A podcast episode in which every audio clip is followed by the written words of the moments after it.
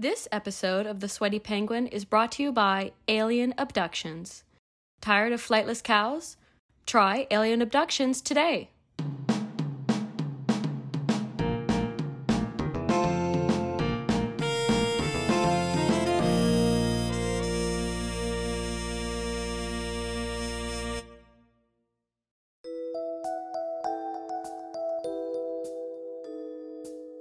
World leaders are currently gathered in Montreal for the 15th UN Biodiversity Conference, or COP15, working toward a global treaty to help stave off mass extinctions, mitigate climate change, and conserve economically important natural resources for decades to come.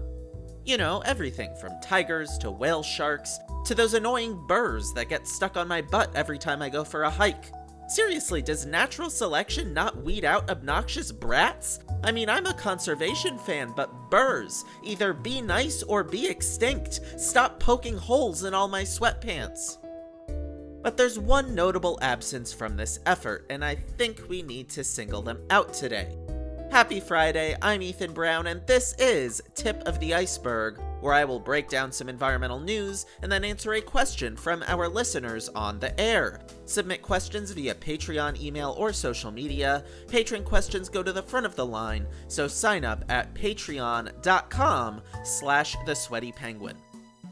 The Sweaty Penguin is presented by Peril and Promise, a public media initiative from the WNET Group in New York, reporting on the issues and solutions around climate change. You can learn more at pbs.org slash Peril and Promise.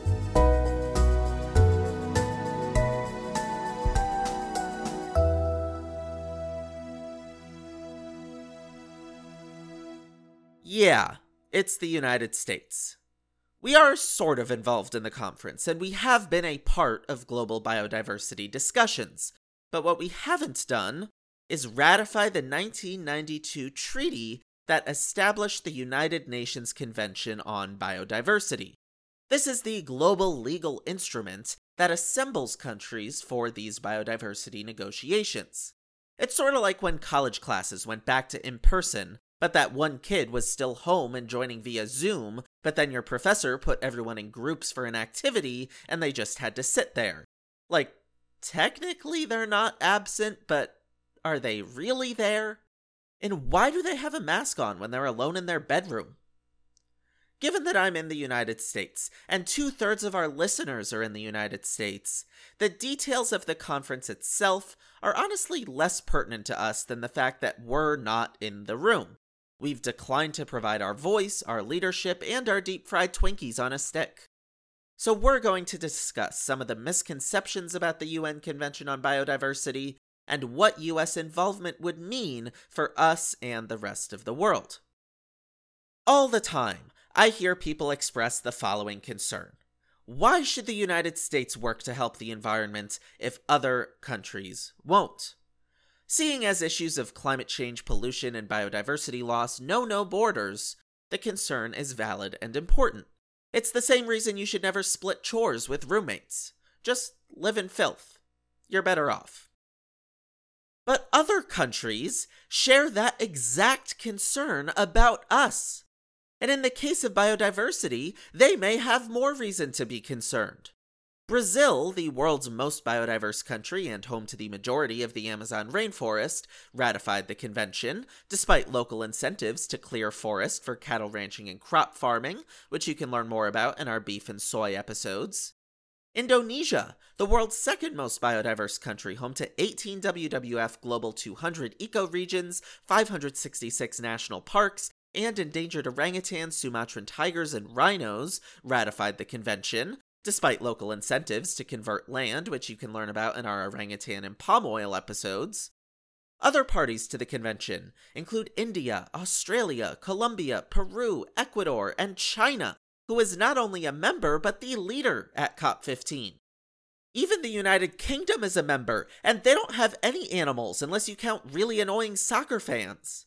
In fact, the only country in the world that has not ratified the convention is the United States. Seeing that the Brazils, Indonesias, and Chinas of the world have ratified this convention, it is strange that the United States wouldn't. After all, the United States already has an impressive national park system, plenty of environmental policies in line with the goals of the convention, and the 10th highest biodiversity rating in the world. Plus, you know, we have eagles, which are cool apparently.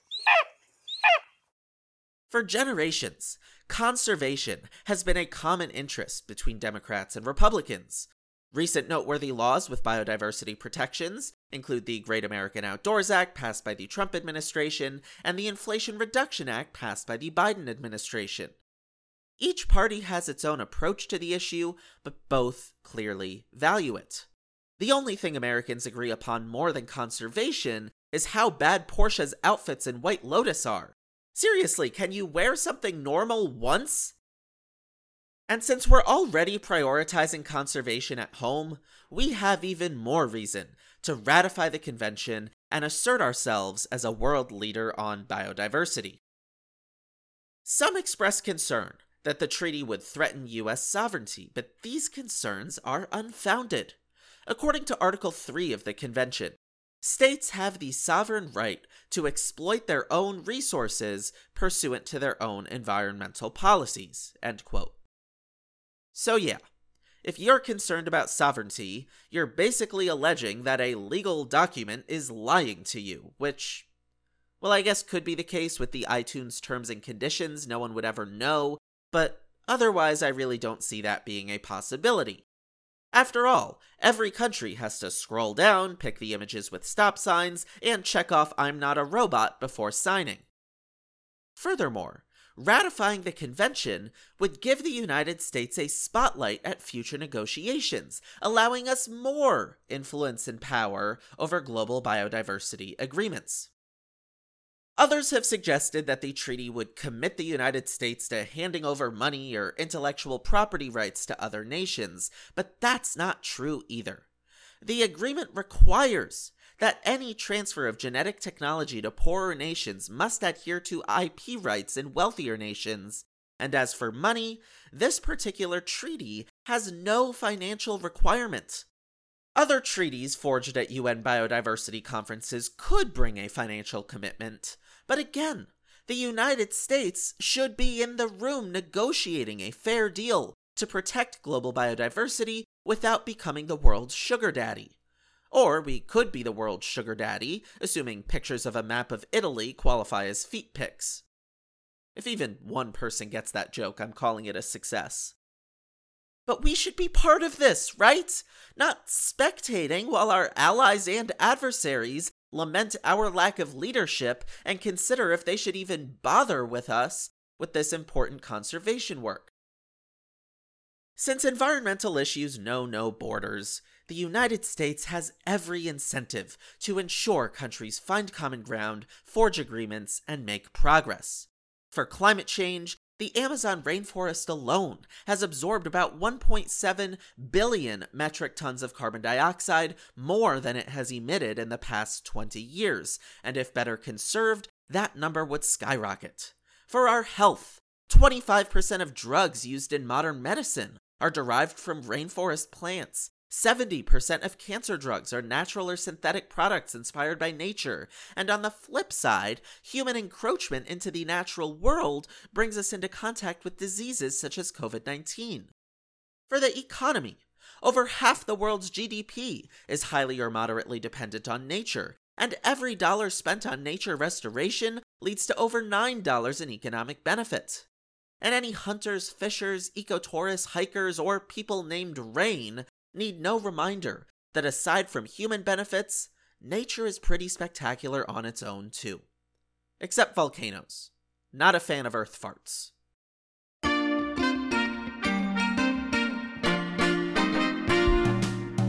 Look, biodiversity negotiations, like climate change, are really challenging.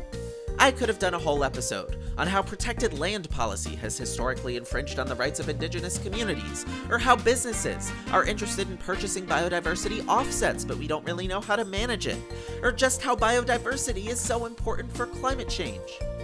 But from the American perspective, it's hard to talk about much else without starting with the fact that we're not really in the room. And I try to give you the pros and cons of any policy, this is one where I have yet to find a con. It's just joining the convention. It's not committing anything that we don't already do. So we'll see how this conference goes. It's too late to ratify the treaty for this one, but for the sake of our wildlife, climate, economy, and international standing, hopefully the United States can play a bigger part in negotiations to come. I know we love being quirky in America, but like Portia's outfits, sometimes it's okay to not stir up global controversy.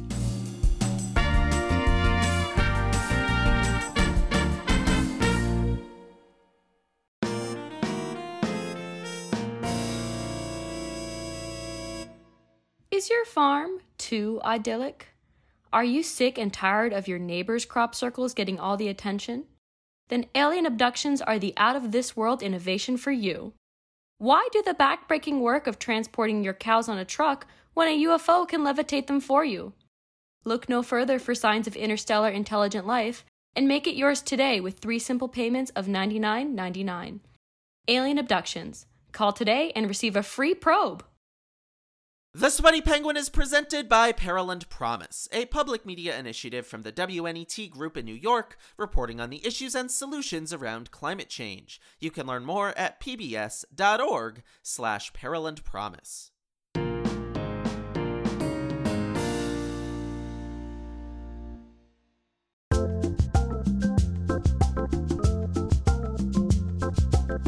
Welcome back to Tip of the Iceberg. It's time for Ask Me Anything, where our listeners get a chance to ask me any environmental questions they may have. Submit questions on our Patreon email or social media. Questions from patrons go to the front of the line, so be sure to sign up today at patreon.com slash the sweaty penguin. Today's Ask Me Anything comes from Ben Cope, who asks, What do you make of the IPATS formula?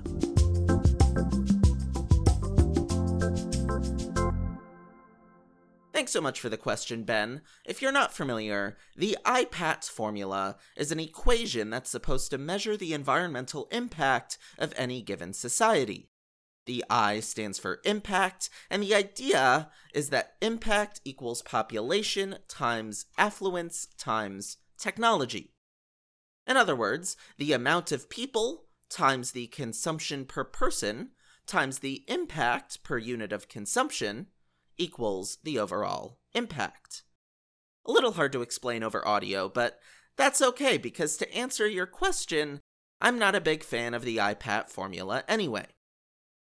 Now, I get how if you wanted to use the formula purely for informational purposes, just to calculate a society's environmental impact, sure, it might work. But if we try to use it to forge environmental progress, we quickly run into problems because population, affluence, and technology are not independent of each other. For example, as population goes up, affluence will go down. For better or worse, a lot of population growth in the world is seen in developing countries which consume less, and studies show people with less wealth often end up having more kids. And with technology, in order to improve on technology and create stuff with lower impact, we need more people out there innovating. So a higher population can then reduce impact from technology. I don't know how all these things cancel out, but it's not as simple as, oh, if there were less people, we'd have less of an impact on the environment. And like I've said before, acting as if overpopulation is the cause of our environmental woes creates a lot of problems of its own. I've talked before about the 1980 one child policy in China, which led to forced abortions, the confiscation of children by authorities, and a horrifying resurgence of female infanticide to the point that by 2016, China had 30 million more men than women. But it also completely ignores the idea that humans can develop sustainably. I think IPAT misses this too. The environment regenerates all the time. One fish can lay a thousand eggs. One apple seed can plant a whole new tree. If we consume at the pace that the environment regenerates, which I'll tell you isn't as big of an undertaking as it might sound, then we can theoretically live with no impact. I think that's pretty cool. And the more we blame overpopulation, the further we get from embracing that possibility. Before I go, I'm so glad you bring this up, Ben, because we actually did an episode on population growth. Episode 87, if you want to check it out. One of my favorite interviews ever with Dr. Jen Sciubba, and it's especially relevant right now because on November 15th, the world population cracked 8 billion. In the rough draft of the script I received, there was a breakdown of IPAT, and I took it out because I didn't think it was necessary for the episode, but I was really sad because I think one of my favorite jokes I've ever come across in one of our scripts was in that section. So I'm going to tell it to you now. It's not going to be funny out of context, but I just had to get it out. Ready? Knock knock. Who's there? I pat. I pat who? I pat you down. This is the TSA. What? It's funny.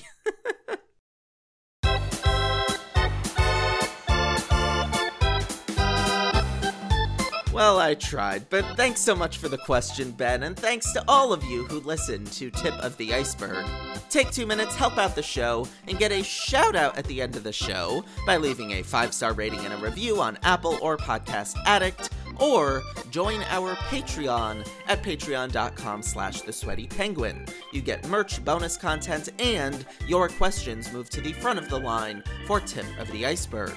The Sweaty Penguin is presented by Peril and Promise, a public media initiative from the WNET Group in New York, reporting on the issues and solutions around climate change. You can learn more at pbs.org slash peril promise. The opinions expressed in this podcast are those of the host and guests. They do not necessarily reflect the opinions or views of Peril and Promise or the WNET Group. Thank you all for listening, and we'll be back next week with a deep dive on menstrual products.